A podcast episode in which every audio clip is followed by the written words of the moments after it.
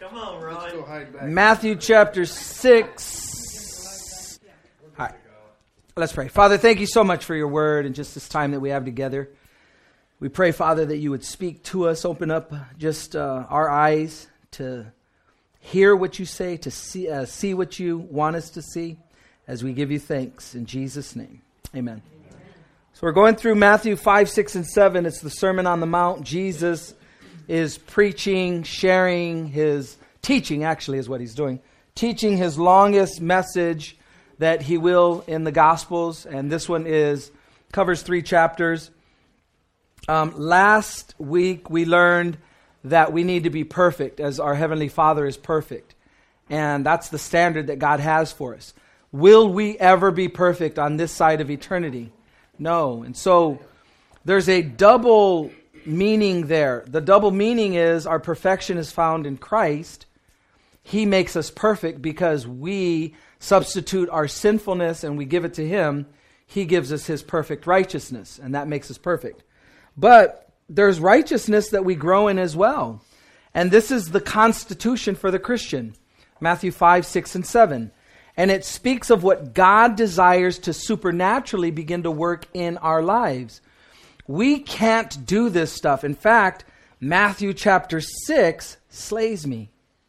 As I read it, as I study it, I fall very, very, very short of the standards that are found in Matthew chapter 6. And I don't say that like just kidding. Like I say that seriously.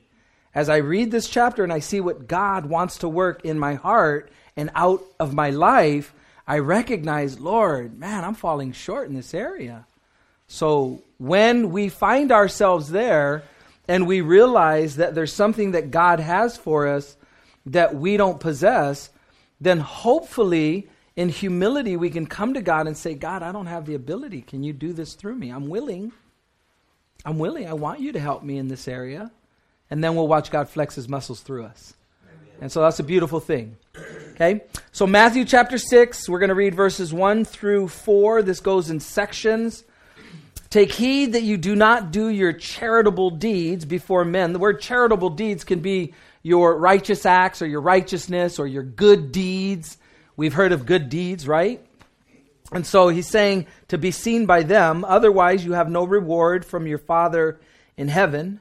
Therefore, when you do a charitable deed, do not sound a trumpet before you, as the hypocrites do in the synagogues and in the streets, that they may have glory from men.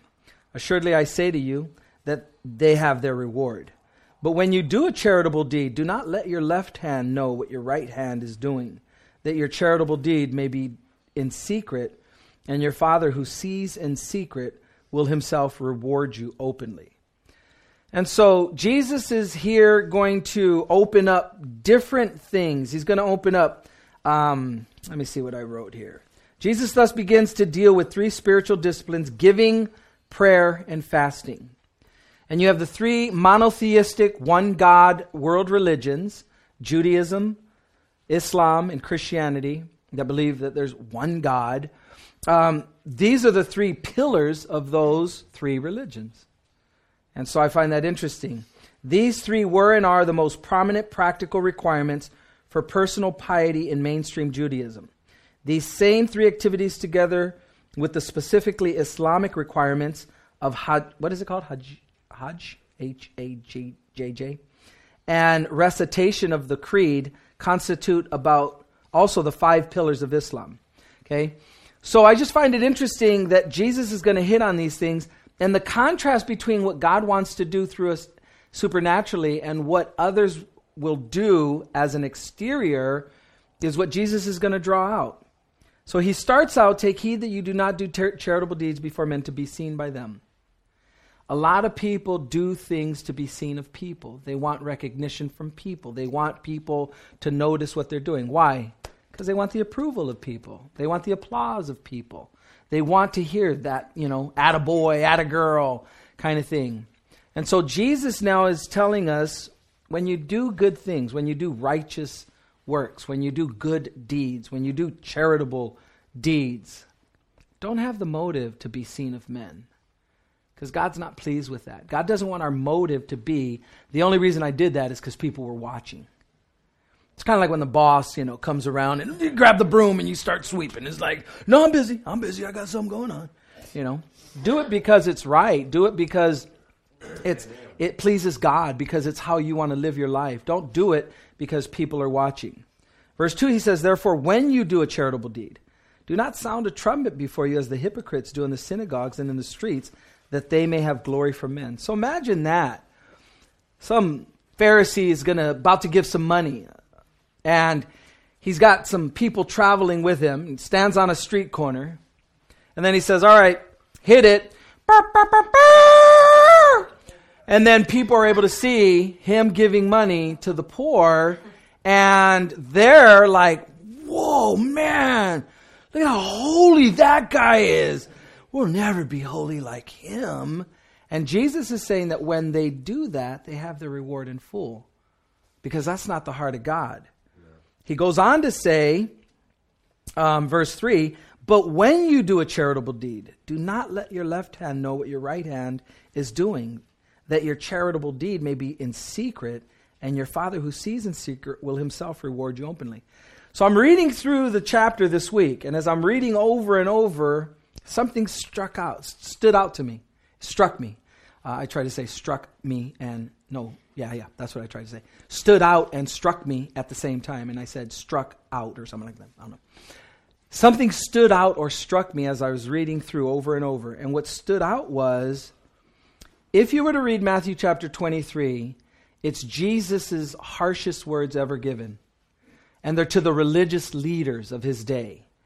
And the whole motive of why they did what they did,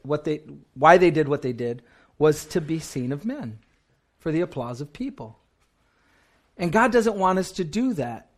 But yet, notice what he says at the end there. He says, and your Father who sees in secret will himself reward you openly.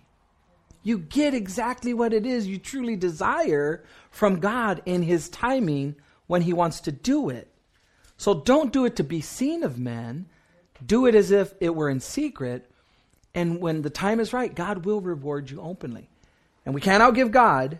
And so be careful as you give. Any questions on giving in that first section there? We're going to move on to the next section. Everybody okay there? All right, verse 5. And when you pray, you shall not be like the hypocrites. The hypocrites, by the way, were mask wearers. They were two-faced.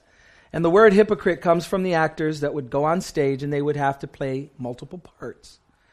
And the facial expressions on the mask was exaggerated so that people way in the back could see what the facial expression was.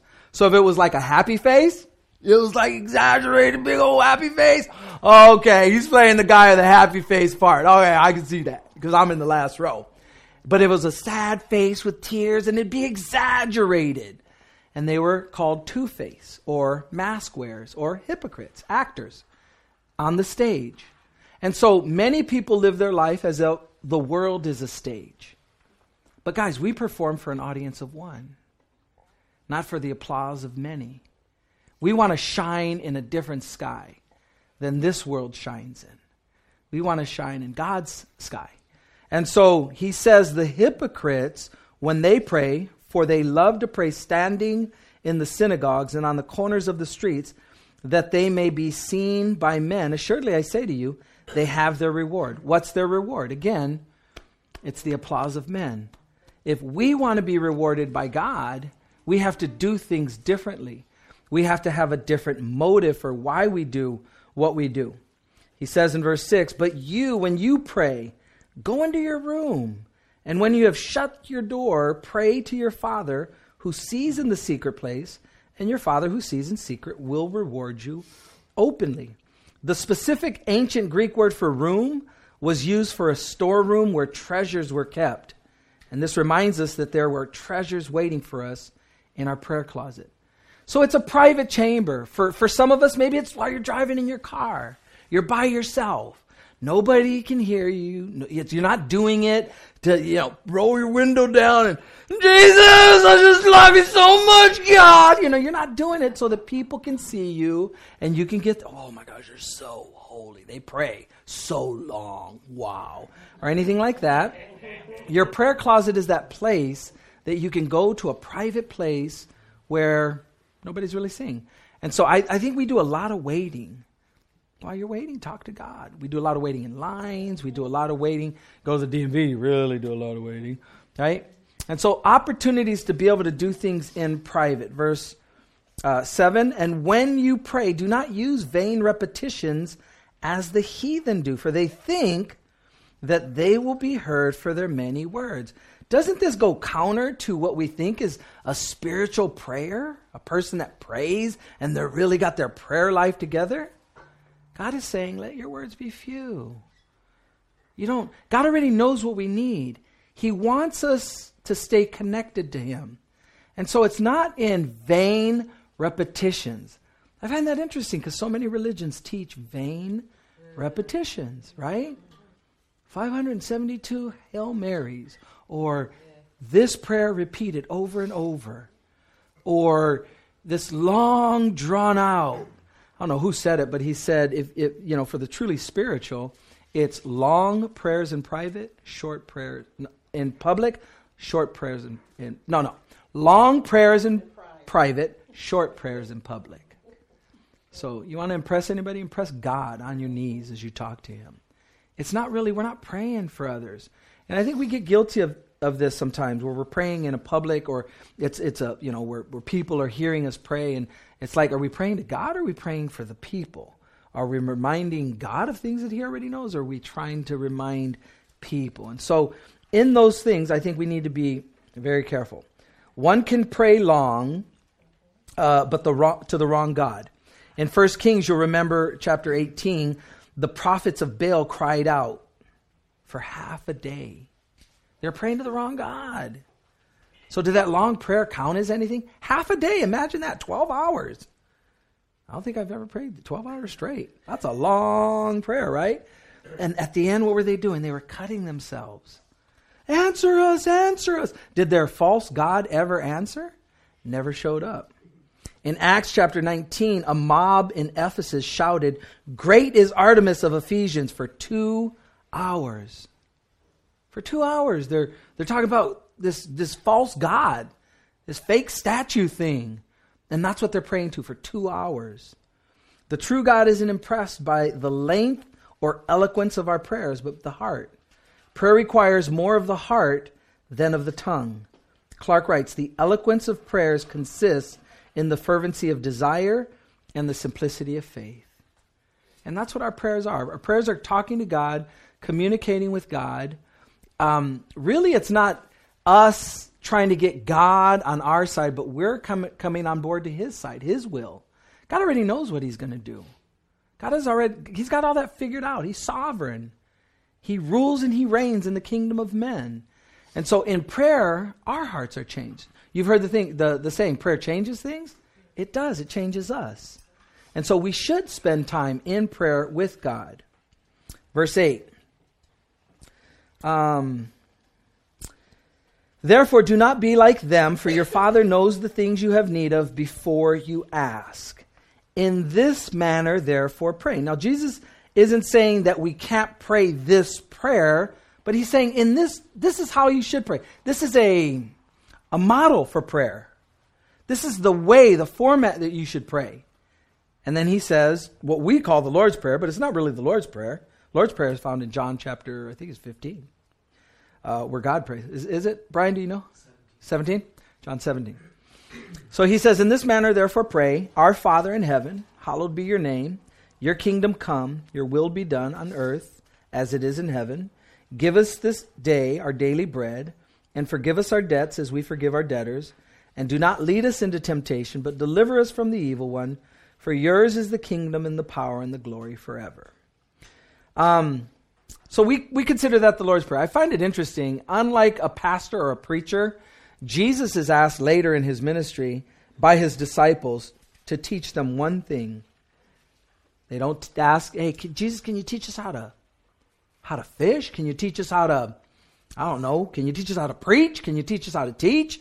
Can you teach us how to do miracles? Can you teach? No, they only ask him one thing. Can you teach us how to pray? And I think that came from spending time with Jesus and watching how he talked to his Father. When he does that and he repeats this prayer almost verbatim, he shortens it, not lengthens it. And again, unlike a pastor or a preacher, Ask a preacher a question and they'll lengthen it. They'll make it longer. Not Jesus. He shortens it. I think that's pretty neat. So he starts the prayer and he says, Our Father. It speaks of relationship. There's not one singular personal pronoun in this prayer. He's our Father. You're not the only one that's praying to God. You have a family. You're part of a family. And that reminds us that he's our Father. Father speaks of relationship, right? Many of us struggle with the idea of God being a father, but God is a perfect father. If you could have had a perfect father on this earth, that's who God is. He's a loving father. He's a gracious father. He's a patient father. He's a merciful father.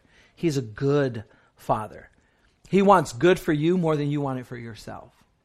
He knows what makes you tick. He knows your heartbeat. He knows the things that would excite you. And those are the very things that he wants to bless you with. He wants to give you the desires of your heart. It's just an incredible thing. And so if you struggle with the idea of God being a father, get to know the God of the Bible, because he's nothing like an earthly father. Every earthly father, no matter how good he may have been, he's imperfect. He's a sinner, just like all of us, in need of a Savior. But remove that idea of anything of an earthly father, because our heavenly Father is perfect and awesome in that sense. So he says, Our Father, and where is he? He's in heaven. I want to remember where my God is.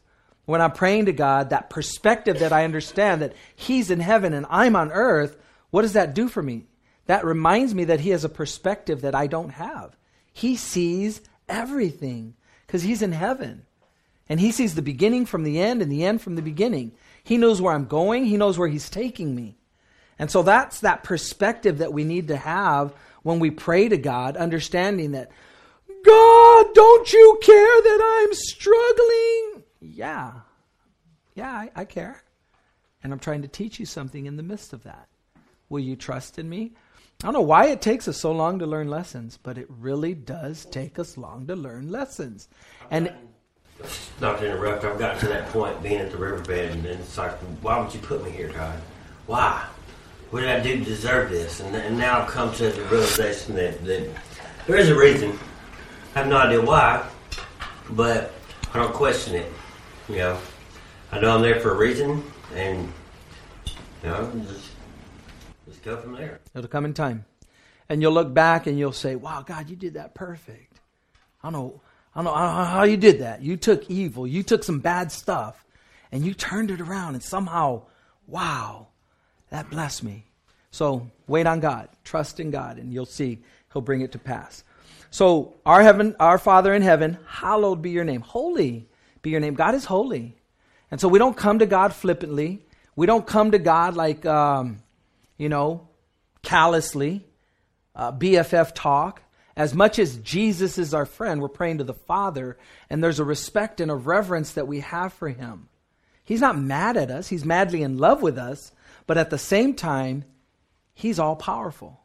And Jesus would say, don't fear him who can destroy your body only, who would be Satan. But fear him who can not only destroy your body, but cast your soul into hell. That's the one you fear. That's the one you respect. That's the one that you give reverence to. And unfortunately, our culture, they don't want anybody telling them what to do, and they want to call the shots of their life, and they don't respect anybody. We got to respect God. And in respecting God, we understand that he's all-powerful, that he loves us, but never lose sight of how powerful God is and who he is. And he deserves our respect. It says, your kingdom come, your will be done on earth as it is in heaven. It's not your kingdom. It's not your name. It's not your glory that you're living for as a child of God. It's his. It's his kingdom come and his will be done. And you want to see his will be done in your life. And the way you see that is you participate with him in life as opposed to resist him or hold him back. Did you know that you can resist God? Did you know that you can say no to God and he will respect your free will? But how often is that going to go good for you? Let's see, I think, zero. That's not going to go good for us when we reject or hold God back. We want to see his will be done on earth. After all of that, notice the intro as he gives, Our Father in heaven, hallowed be your name, your kingdom come, your will be done on earth as it is in heaven. Then he gets to a personal need. Give us this day our daily bread. On the daily, okay? And so God is promises to provide for our needs, not necessarily our greeds. Give us this day. Today, Lord, help me to be able to live. Help me to function. Help me to get what I need today. And it's kind of hard living in America because we do that comparison thing. God bless you. Right? We do that comparison thing. And so we need to be careful with that. Then he goes on to say, and forgive us our debts as we forgive our debtors. So if we owe somebody something, we're asking you to forgive us as we forgive those who owe us as well. And do not lead us into temptation, but deliver us from the evil one. For yours is the kingdom and the power and the glory forever and amen. So as I was reading this, I was like, lead us into temptation. Do not lead us into temptation. I know that God doesn't tempt us with evil. The Bible says that in the book of James. And so I was like, what's the dynamic there? If we truly pray, lead us not into temptation, it will be lived out in several ways. It will mean, number one, never boast in your own strength. Guys, we're weak. And we're strong in some areas. If we unguard that strength, it will become a double weakness. If you let your guard down in an area of strength, the enemy is, you're ripe for the picking from the enemy. So when we pray, lead us not into temptation, we never boast in our own strength. Be careful. Number two, never desire trials. Trials are going to come. Trials are the way of life. Difficulty is going to come our way, right? So we're not boasting like, I can handle this. When we say, bring on a trial, what are we saying? I can handle it. I'm strong. No, you're not. No, you're not. And so be careful because that's prideful. That's boastful. Number three, never go into temptation. We'll never go into temptation if we're truly praying. Lead us not into temptation. And then finally, number four, we'll never lead others into temptation. So if we're praying, lead us not into temptation, that's what that's going to look like. We're not going to boast in our own strength. We're not going to desire trials. We're never going to go into temptation, and we're never going to lead others into temptation. That's what that means. Then at the end, he says in verse 14 and 15, for if you forgive men their trespasses, your heavenly Father will also forgive you. But if you do not forgive men their trespasses, neither will your Father forgive your trespasses. Who wants to explain that to me? Look at it, study it, check it out, and then give me the answer of what that means. Well, if you're expected to, if you want forgiveness for your trespasses, you won't get it unless you can forgive somebody who is trespassing against you. For instance, I had a bicycle that got stolen out there at the riverbed. My bicycle. I didn't even get mad about it. What was the purpose in getting mad about it? And I just, kind of out loud, I was the only one there, and I said, I don't care who got it. I forgive whoever's got that bike. Because apparently they needed it more than I did. And I look at that as me maybe giving them the bike, And I forgave them, Therefore, one of my trespasses that I've committed has been forgiven because I forgave somebody who trespassed against me. Okay. Anybody else? Well, I get the first part. The second part, if you ask for forgiveness of your sins, He will forgive you. The first part I get it. Sometimes you have to forgive even when they don't even ask for forgiveness. It kind of releases you from that bitterness inside you. Yeah, that's the result of forgiveness. Yeah. Harboring unforgiveness is like eating rat poison and waiting for the rat to die. Is that going to work? How's that going to work out for you? I'm going to eat rat poison and I'm going to watch the rat and wait for him to die. That's unforgiveness and what happens when we harbor unforgiveness. So we know that stress kills, and we know that God is looking out for us. But what he's saying here is pretty outrageous. If I don't forgive, I can't be forgiven. That's what he says. But if you do not forgive men their trespasses, neither will your Father forgive your trespasses. That's pretty tall order. Right? Good thing he didn't catch me last week on Tuesday, because, whoo! I mean, I'm imagining I'm not the only one that's been in a position where I've held on to unforgiveness because somebody offended me, because somebody did something to me. And I was like, oh, heck no, not, dude. Let me catch him in the street. Right? I guess I'm the only one. So I do struggle. I struggle with this. I think God is definitely looking out for us and saying that it's going to kill us. Unforgiveness is going to kill us. So what is forgiveness? To release the debt owed. Somebody did something to us. Somebody does something to us. Somebody takes something from us. We release them from the debt owed internally. Internally. That doesn't mean that we can't go to court, testify against them, see justice served somewhere down the street. But in our heart, God is saying, release them from the debt owed. And guys, I think it's difficult. I think forgiveness for us, you know, we take so much. Ooh, did it again. Right? I mean, you know, in our humanity. It's a tough set of scriptures. I can't explain it. I was hoping somebody was going to give me a phenomenal answer. I've studied it all week. I've seen it before. I'm just saying, so I'm not. I'll leave it there. We'll wrap up with our last three verses. Moreover, when you fast, do not be like the hypocrites, with a sad countenance, for they disfigure their faces, that they may appear to men to be fasting. Assuredly, I say to you that they have their reward. But you, when you fast, anoint your head and wash your face, so that you do not appear to men to be fasting, but to your Father who is in the secret place, and your Father who sees in secret will reward you openly. Notice he opens it up with, moreover, when you fast. I think he said, when you pray. I think he said, when you do charitable deeds, right? He's expecting these things from his kids. We've taken on a new nature. But he's trying to teach us now as kids of the King, as kids of the kingdom. His kids do things differently. We do things for the right reasons. We do them to please our Father. Let your light so shine amongst men that they would see your good works and glorify your Father who is in heaven. And so this is kingdom living. These are things that we should be busy about. We should be fasting, however often you fast. It should be somewhat. It's not just for the evangelist or the preacher. Is for all of us as his kids.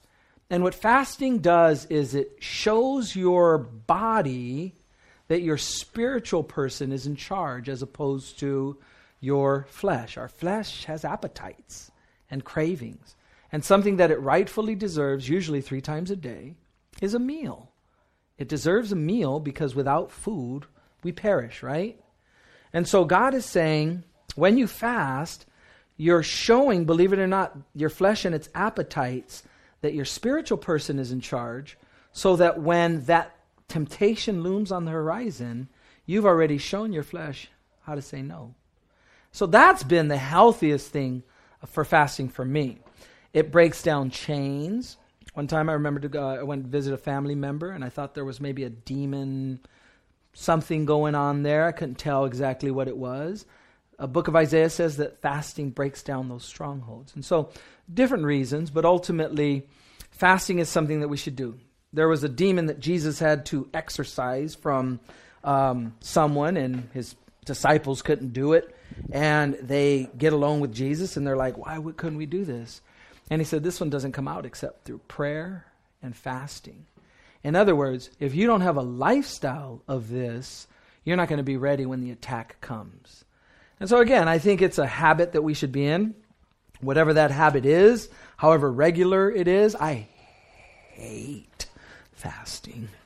And I try never to do it. But I do it once in a while. But fasting also is not just fasting from food. And the big purpose of it is to bring you much closer to God so you can spend more time in prayer with Him. And, you know, like last year at Lent, I gave up television and so I feel like social media, and it was a wonderful experience because those distractions, they were big distractions, you know, and so I got to spend more time in prayer and talking with God, strengthening my relationship. You're like one of them serious Christians, huh? No, because someone had said to me a while ago, it's not just fasting from food. Yeah, fasting in the Bible speaks of fasting from food. There are different types of fasts throughout the Bible. Daniel had a vegetable water fast, and all he ate was vegetables and drank water. Okay? And so we see different types of fasts, but when the Bible talks about fasting, it's referring to food. Can we fast? Like, what if I'm diabetic and I have to have so much sugar for regulation, and if I don't eat, then it's going to get all wacky and I'll die? Fast from TV. Fast from social media. Fast from something that you know your flesh, it just eats it up. You know, for a lot of guys, it's video games. Just, it could be a lot of things. So nothing wrong with that. But when the Bible talks about fasting, it talks about not eating food. Period. Because they didn't have Facebook back then. Right. But they had temptation and distractions. They had temptation and distractions. What does that mean? Like for a whole day or for 2 days? Or start with a meal. Start with the whole day. Start with, you know, I mean, just, it's a challenge. Jesus fasted 40 days. Moses fasted 40 days.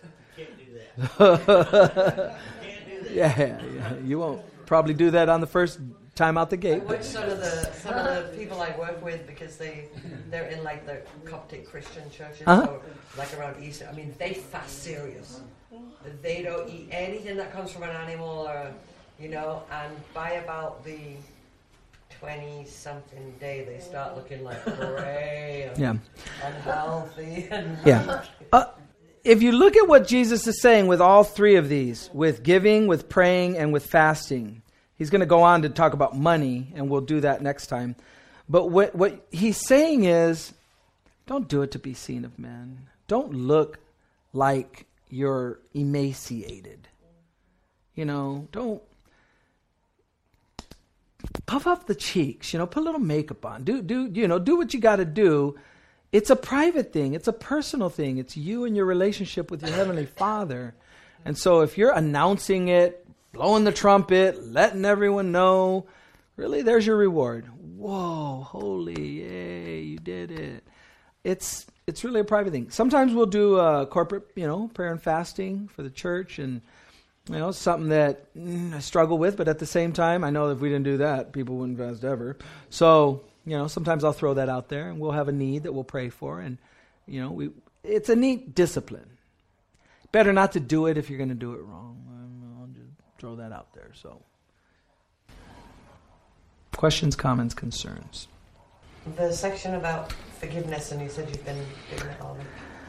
It seems like a big challenge from God, you know. It's like a big challenge where He's saying, "Forgive others, and I forgive you. If you don't forgive them, I don't forgive you." And it seems like a really big challenge because it's like a battle between your spirit and your flesh.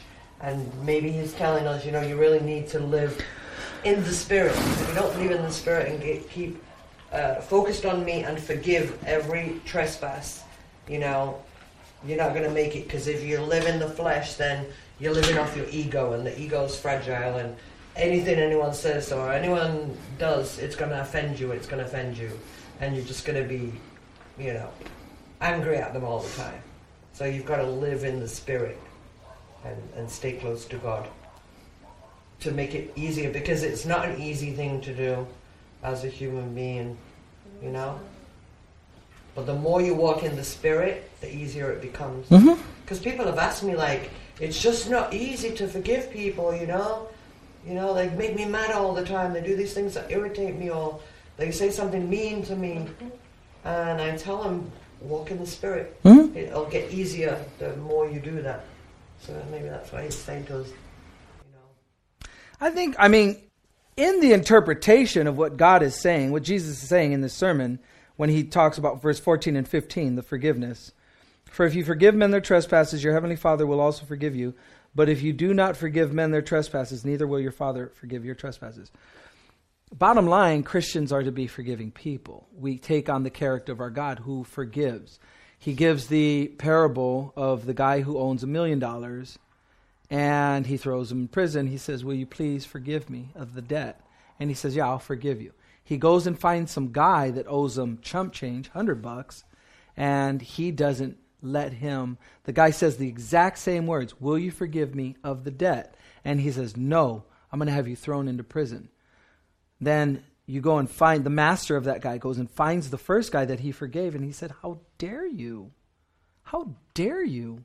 I forgave you a debt that you would never be able to pay over your lifetime, and you have the audacity to throw this guy in jail who owed you a trifle amount of money in comparison to what you owed me. I forgave you much, and you couldn't forgive a little? And that's really what this comes down to. God has forgiven us of our sins. We were going to hell without Jesus. And how dare us not forgive our fellow man when they do something small and insignificant in comparison to what we did to God. That's what it's really, I mean, saying and meaning. But I just think he puts it in very difficult terms. You're not getting around the words of what he's saying. And yet we struggle in the arena of forgiveness. Number one reason why people cannot go to the mission field. The number one reason why people can't go to the mission field, when there's a review board that's going to send people from the church on the mission trip. Unforgiveness in their heart. Number one reason. Christians. So it's something that's hard. It's something that we struggle with because we don't want to be hurt again. We don't want to be vulnerable. And God is saying, be vulnerable. Be vulnerable. Because I'm vulnerable to you, and I'm the Almighty God. Think about that. God puts himself in a position where he's vulnerable to us. And he's saying, I want you to be like me. Be vulnerable to one another. Because what it does, it melts people. It breaks people. It breaks down defenses. It breaks down guards. Doesn't mean we have to put ourselves in danger, harm's way. We have a right to protect ourselves. We have a right to defend ourselves. But he wants us to be vulnerable. Amen? Let's pray. Father, thank you so much for the forgiveness that you grant us, the forgiveness that you give us, for the death on the cross that paid the price for our sins. And so we just bask in that, Lord. We just are in awe of that, and we thank you so much. Continue to help us, Lord, as you grow us up in the things of God. In Jesus' name, amen.